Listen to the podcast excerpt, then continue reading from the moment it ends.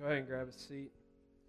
And uh, yeah, so if you don't know, a few of us have been off in South Carolina at a uh, at our retreat, our camp, um, up in the mountains, and uh, and you know we wanted y'all to be able to join that weren't able to go with us. So that's why we're back, and uh, and it's been incredible.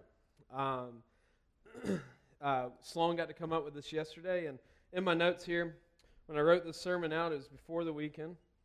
And in my notes, it says, explain what the weekend was, has been like. So, to help you understand what the weekend was like, um, some of us would say it was really cold. Some of us would say the hike about killed us. Yeah? Can I get an amen? amen. Yeah. But y'all did it. We climbed a, a mountain yesterday, or, I mean, for us on the East Coast, it was a mountain. But I mean, like that last probably half mile was just, I mean, 90 degrees, probably straight up. Y'all got some rock climbing in. Proud of y'all. There's lots of sweat, maybe a few tears, contemplating what is life. Are we going to survive? We made it to the top, and the top was this beautiful. Um, and I, bear with me, my voice. I've been yelling, or uh, we played a game earlier today, and I just yelled the whole time because I'm competitive. But uh, we got to the top of this mountain, and uh, it was just, it overlooked all the scenery. And we got to see, it, it, overlooked multiple states, so that was incredible. And, you know, it's fall, so the, leaves are changing. It's this beautiful experience. And for me, I mean, it was, it was such an incredible um, imagery of what this weekend was. Um, a, a lot of work to get to something, to see something beautiful. And uh, so we did that. We came back. We've had a few sessions. The last night session, we climbed another mountain, I feel like. My legs are shot. Like, I don't know if I'll be able to move tomorrow.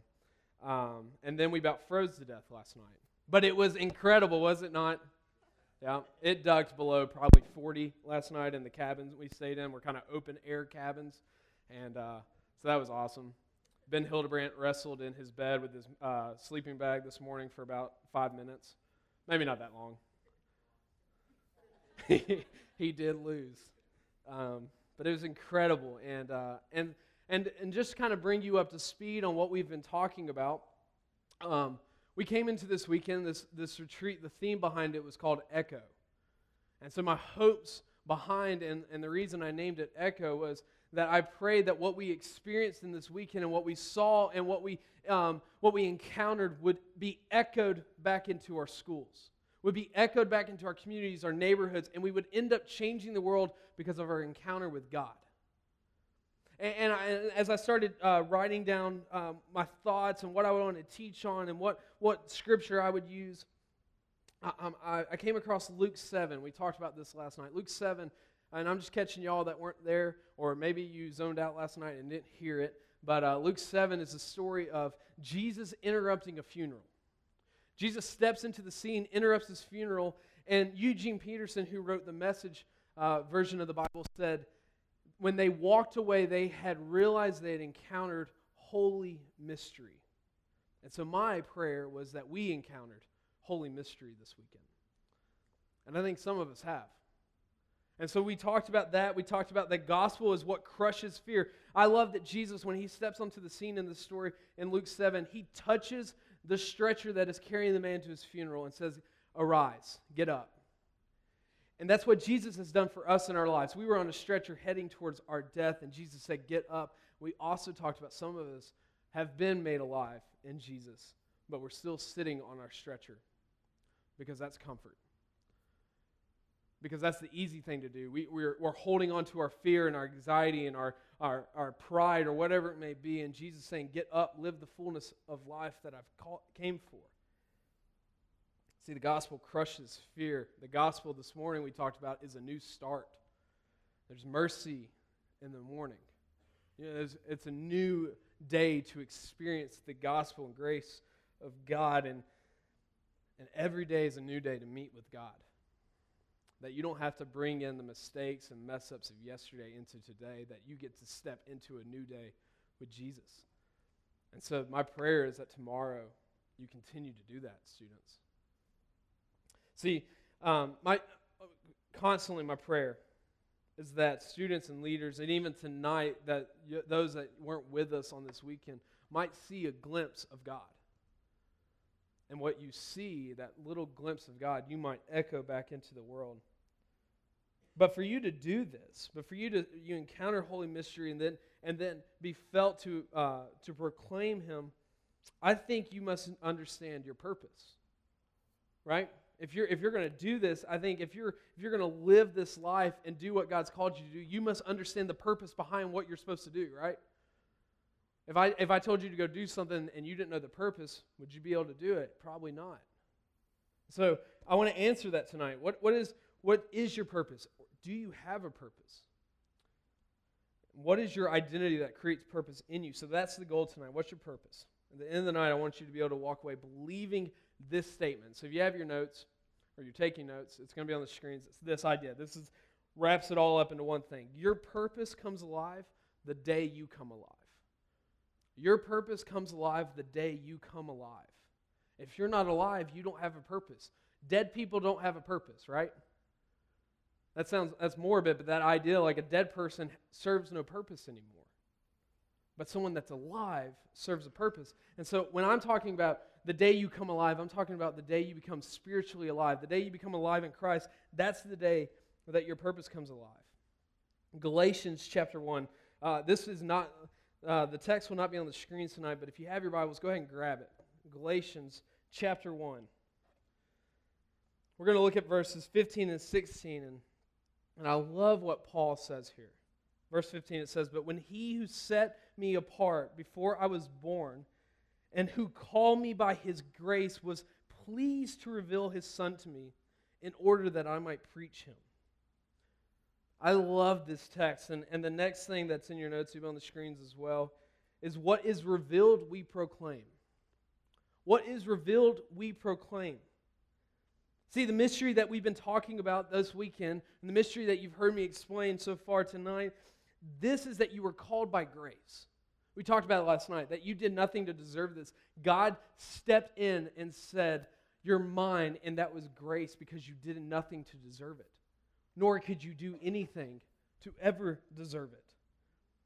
See, and I, and, and, it's this thing where you look at it and you're like, I don't deserve this, and I haven't done anything to deserve this, so I now proclaim it. You know, when you get something really nice, right? When you get something Christmas, um, and you're like really jacked up about it, you want the world to know about it. Like if, if someone walked up to you and gave you a new car, you did nothing for it. So they just like, man, look here, here's a brand new car. Whatever your favorite car is. We passed like 20 Corvettes on the way up there yesterday, and Brody said they were all from his uh, his garage. So just one, just one of his garages. Uh, apparently, just parked out back. But anyways, like if someone just gave you that car, would you not want the world to know about that? You did nothing to deserve it. You haven't worked for it. You haven't earned it. You've done nothing. And they're just like, here, have it. Man, I'd be posting that all over Instagram. Look at this thing. Look at it. How awesome is this? And see, that's what I want us to see is that what is revealed to us, the grace that's been revealed to us, if it's really that good, and we really haven't done anything to deserve it, should we not proclaim that? See, God has revealed himself to us because we were called to proclaim what he has shown us. You were not saved because God said, I need him on my team or I need her on my team. I can't do this mission of saving the world without them. God saved you because he just wanted you to proclaim to the world how good he is. He could have wrote it in the clouds and said, I'm God and I'm here. But no, he said, I'm going to step in and I'm going to call them by name. I'm going to redeem them back to life that they might proclaim my name. See, that's, that's crazy. And what I want us to see in this text is that Paul, I, I love that in, in um, is it 15 or 16? Hold on. Uh, the very first part of 16 was pleased to reveal. I love that Paul says that it pleased God to reveal his son to us. See, a lot of us operate as if God isn't pleased with us or he regrets saving us. Right? Have you ever just felt in your gut like, I don't think God knew what he was doing when he called me? Like I'm messed up and I, I don't make any good decisions. I just do all this stuff. And we operate out of this idea that God is regretting what he's done. And so we walk around timid about what's happening. Like when I was thinking about this, this illustration popped in my mind. I don't know, I don't know if this happens in middle school or high school anymore, but I remember in elementary school we had an art class where we made pottery. Anyone ever done that? Yes. So when I, I remember making my um, we made a few different things. I'm not proud of any of them. That's why the story's going about. Um, but I remember making a cup one time, and, uh, and I did the best I could with this cup. I wouldn't put anything in it because you'd probably die from whatever chemicals I used. But um, I remember doing it and um, finishing it, and you put it into this uh, oven that baked it and made it hard. And um, I think that's how that works. It's been a really long time. But, anyways, um, so I do that, I get it out, and like everyone's in the class is kind of sitting on this table. And I just remember feeling like, man, mine's horrible. And so, and then another time we made a bowl, and I brought it home to my mom, and you know, moms are always proud of their kids, even when it's horrible, right?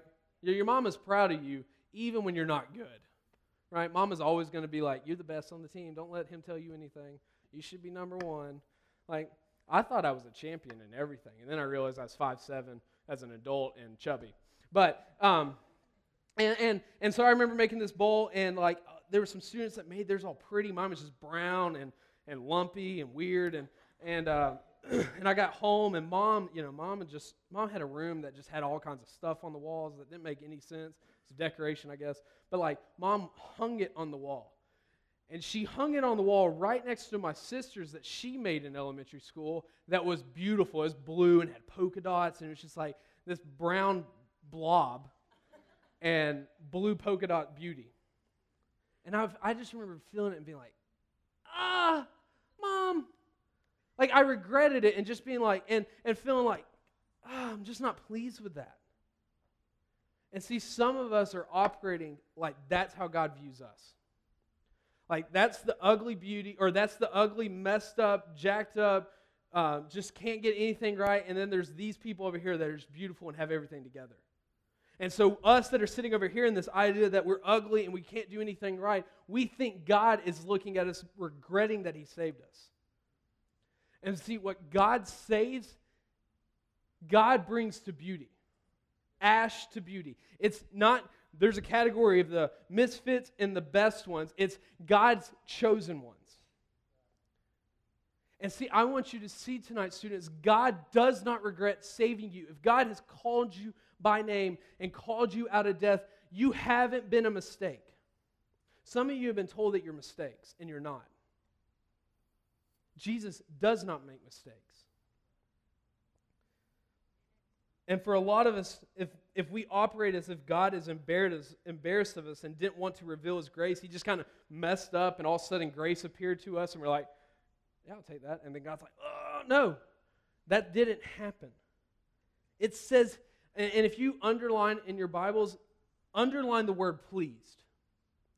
That it pleased God to show himself to us because he's pleased with us.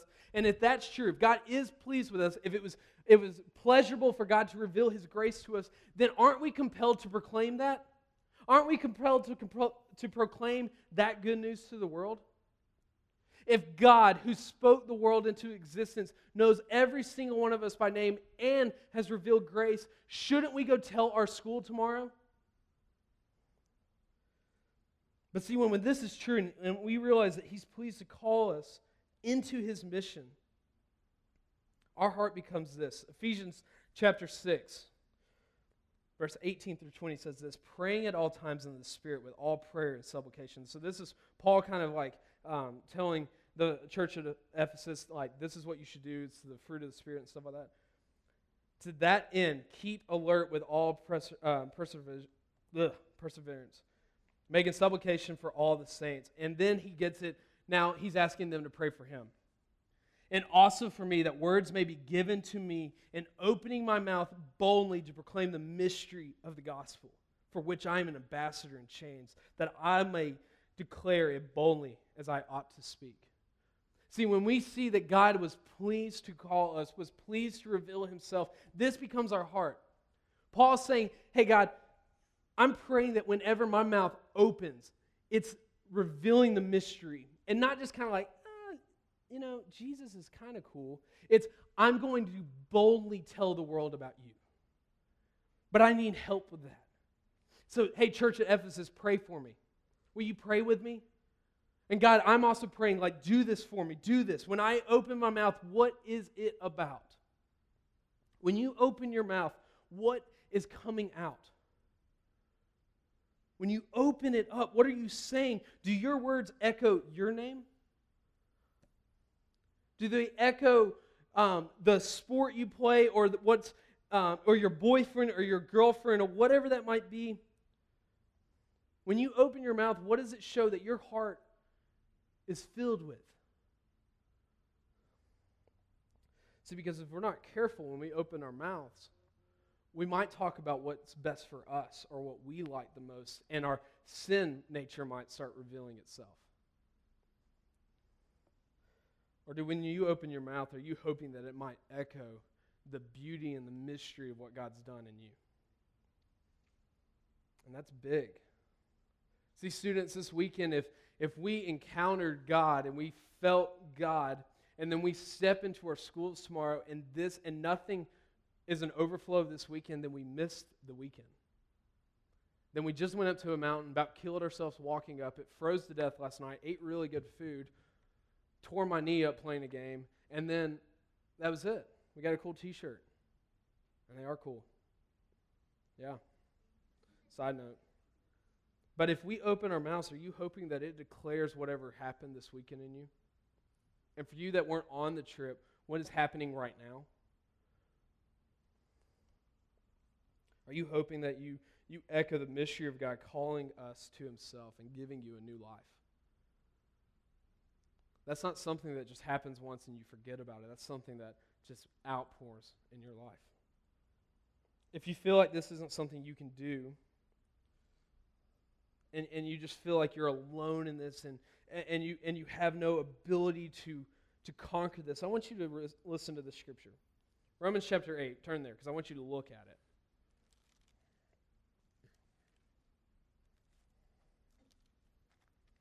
Romans chapter 8, verse 26. I love really this whole chapter, but uh, I love this encouragement that he gives us. Verse 26 Likewise, the Spirit helps us in our weakness, for we do not know what to pray for, uh, pray for as we ought. But the Spirit Himself, the Holy Spirit Himself, intercedes for us with groanings too deep for words. And He who searches the hearts knows what is in the mind of the Spirit, because the Spirit intercedes for the saints according to the will of God. And we know that those who love God, all things work together for good and those who are called to according are called according to his purpose. I love this text because it's not just deep or crazy deep words, but it's encouragement for you. And as the band comes up, I, I, I want you to see this. Some of you don't know what to do or what to say, and in this passage, the biggest thing that sticks up for, sticks out to me is that you're not alone. You haven't been called onto a mission, a solo mission to go out into the world, and God's just kind of distant and away from you. Scripture is saying that the Holy Spirit, the, the Spirit that lives within you if you're new in Jesus, is praying to the Father on your behalf. Let that blow your mind for a second.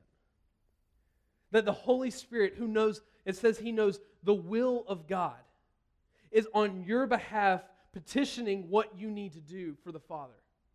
Like, God, give them strength. Let them know that, I'm, that you're with them. Get after it.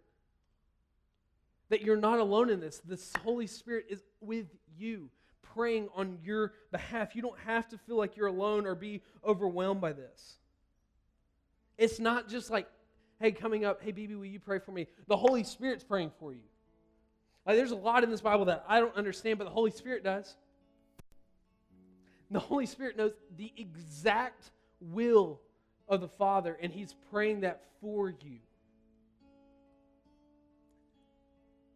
You're not alone. And if you're really struggling with your purpose, verse 28 tells you, tells you that this is what it is. When you're loved by God, you are in your purpose. When you are loved by God and you love God, you are in your purpose. Because to really love God is to share the mystery of Him with the world. The last point I have for you is your purpose is this loving God and making Him known. Loving God and making Him known. It doesn't have to be more complex than that. You don't have to know what you're going to do for the rest of your life. You don't know who you're going to or have to marry or whatever that is. You just need to know your purpose in life is to love God and to make him known. The mystery that's been revealed to you, the grace that's been revealed to you, that's your job. Reveal that to the rest of the world. Let them see that in you. What if we all walked away tonight and said that's your purpose? What if we all walked away with night with the realization that my purpose is to love God and make him known and it's as simple as that. We try to overcomplicate things and be like I have to do this much year of schooling, I have to do this, I have to do this and then I'll do that. No, no, no. Love God and make him known. Love God and tell people about him. Love God and tell people your story of how God has interacted with you echo that into your schools, your neighborhoods, your community, and I think even beyond that, our whole state. Let's go a little bit further, our nation. And what if what happened here this weekend and happened in this room affected the world? Because you're not doing it on your own, you're doing it with the Spirit. So, what happens if when we speak, when we open our mouths, when we declare the good news of God?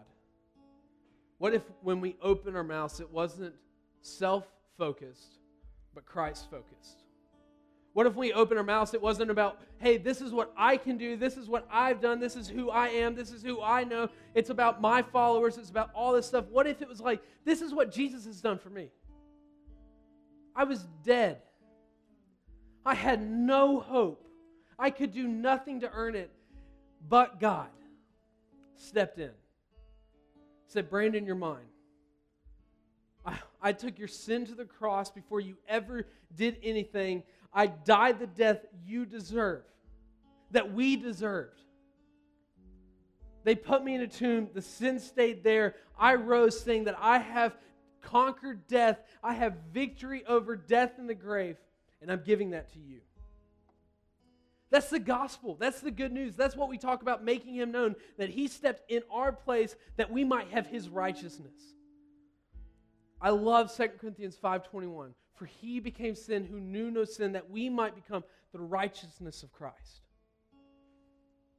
Jesus took your mess ups, your sin, your your messy life, all your mistakes, your past, whatever it is, and he said, "I'll take in that. Here's my here's my perfection." Here's my wholeness. Here's my rightness with God. Make me known. See, this is your purpose. But your purpose only comes alive. This can only be true of you if you're alive in Jesus.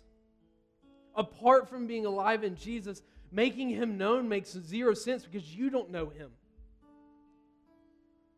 So, students, leaders, do you know him? Do you know this good news? Have you experienced it? Have you tasted it? Have you seen what he has done? Have you witnessed it for your own life? And because you've witnessed it, do you want the world to see it? So every head bowed, every eye closed.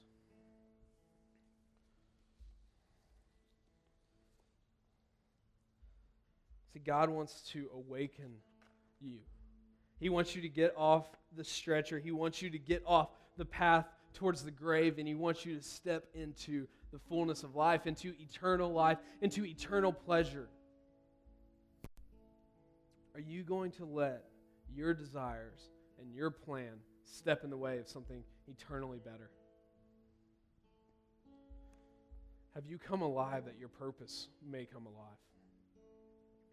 So, students, if, if I can pray for you, and I don't need to know specifics, but if I can just pray for you, that you just feel like God has something bigger for you, but you need the strength to pursue it, You need the strength to know what to do and how to do it and, and who to say and what to say. Will you just raise your hand? Just slip your hand up so I can pray for you. Yeah. Maybe tonight.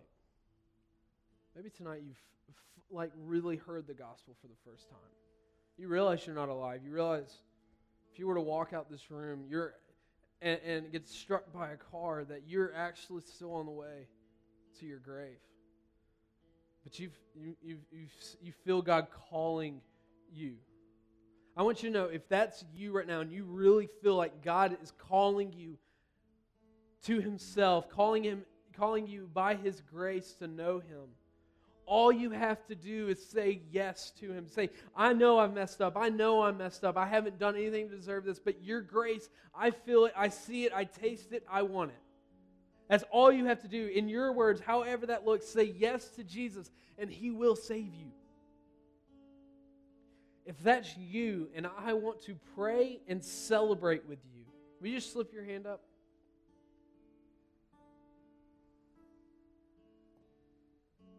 It's awesome. It's awesome. So, students, keep your heads bowed. I'm going to pray.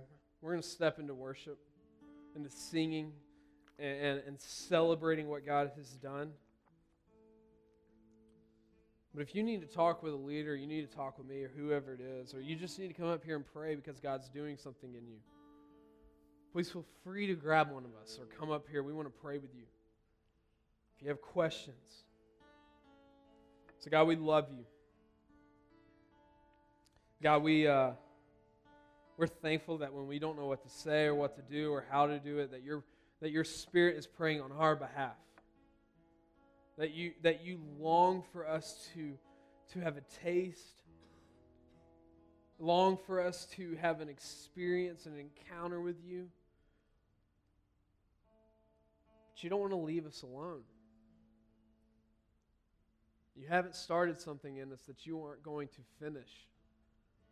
So, Jesus, may you continue to work in these students. God, may you continue to encourage them. May you continue to push them towards you. Gosh, God, what, what if tomorrow the echoing of the gospel in the schools in this community was just so felt that it was undeniable that you had moved? May you just empower and encourage these students to know that they have that power because you live within them and you're calling them to your purpose. So, Jesus, may we worship with all we have. May we, may we give you the worth that you deserve and, and praise you because you are glorious and you are good and you are deserving of our all. Move powerfully in this moment, Jesus.